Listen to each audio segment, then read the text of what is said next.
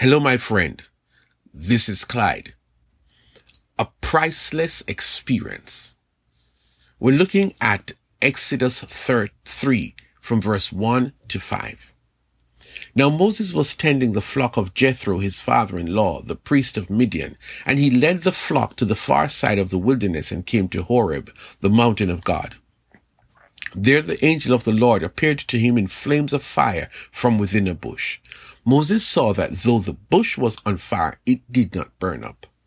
So Moses thought, I will go over and see this strange sight, why the bush does not burn up. When the Lord saw that he had gone over to look, God called to him from within the bush, Moses, Moses. And Moses said, Here I am.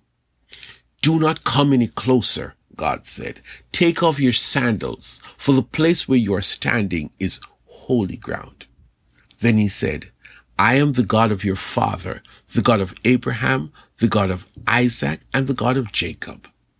At this, Moses hid his face because he was afraid to look at God. There are some experiences in life that are memorable, like you are highly unlikely to forget them. I'm talking about positive, really unforgettable experiences. They become even more special if they are unexpected. You just happened to be in the right place at the right time. Like the inauguration day for the US president in Washington DC. You are a part of a large crowd standing by the wayside. The procession of vehicles is going by slowly when suddenly the beast, the car carrying the president of the United States, stops right where you are. Slowly the Secret Service, agent opens the right back door and the president's, president steps out of the car. You and everyone around you are cheering. He has stopped at this point along the procession route.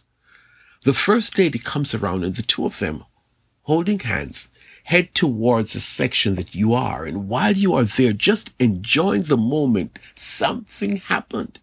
Standing right in front of you is the president and first lady. And in that moment, he reaches out his hand to shake yours and he said, thank you for coming. We both appreciate you being here today.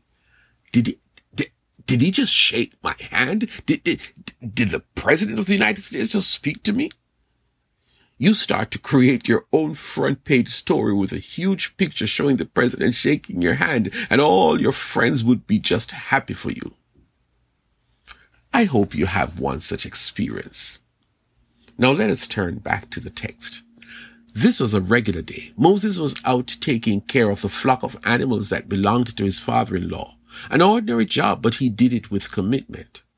There was nothing different about this day except the text says that Moses took the flock to the backside of Mount Horeb, maybe because that section was beautiful pasture with lush green grass so the animals could graze comfortably.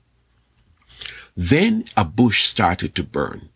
Strange, Moses thought.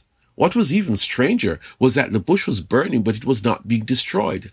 The curious shepherd went closer, maybe to get a closer look at this phenomenal sight. As he got closer, a voice called out to him from the burning bush, Moses, Moses! Did someone just call me by my name? A voice from the bush? Here I am, Moses replied.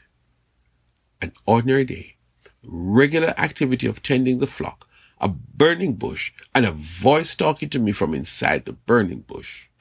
Suddenly my day just turned from normal to abnormal, from usual to unusual. But it is the next thing that really is scary to Moses. Do not come any closer, God said. Take off your sandals, for the place where you are standing is holy ground. Then he said, I am the God of your father, the God of Abraham, the God of Isaac, and the God of Jacob. At this, Moses hid his face because he was afraid to look at God. Did you hear that? Moses was told to take his shoes off. That is some strange request. Why should I take my shoes off? The answer is in two parts. The first detail said, for the place where you're standing is holy ground. What am I hearing? Up until a few minutes ago, this spot was simple mountain area. Up until now, there was nothing significant about this ground in this area. So what has made it holy ground? It's the next detail that answers all your questions. It is the next detail that helps us to understand what is going on. The mysterious voice that called out his name is about to say something significant. I am the God of your father, the God of Abraham and the God of Isaac and the God of Jacob. D- did I hear correctly? The God of who and who and who? Yes, Moses, you heard correctly.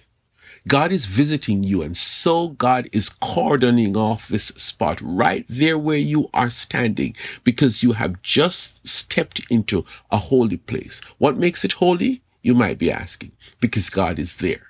God is there. And although Moses could not see him, Moses had enough knowledge of God to know that the day just got totally different ordinary runaway Hebrew man called Moses here in Midian, feeding the flock and minding his own business, I am suddenly thrusted in the presence of God. Moses was afraid and he became afraid because in his culture, God is the supreme being, the Lord of the universe. Moses was in the presence of God unexpectedly. What do you do when you find yourself in the presence of God? When you're sharing a plot of real estate with God? Some people are scared, some are happy, some are in awe, and some people do nothing. Church is like that. But when you are in God's presence in church, for example, you are required to show reverence, not to the place, but to the God who is on that spot with you.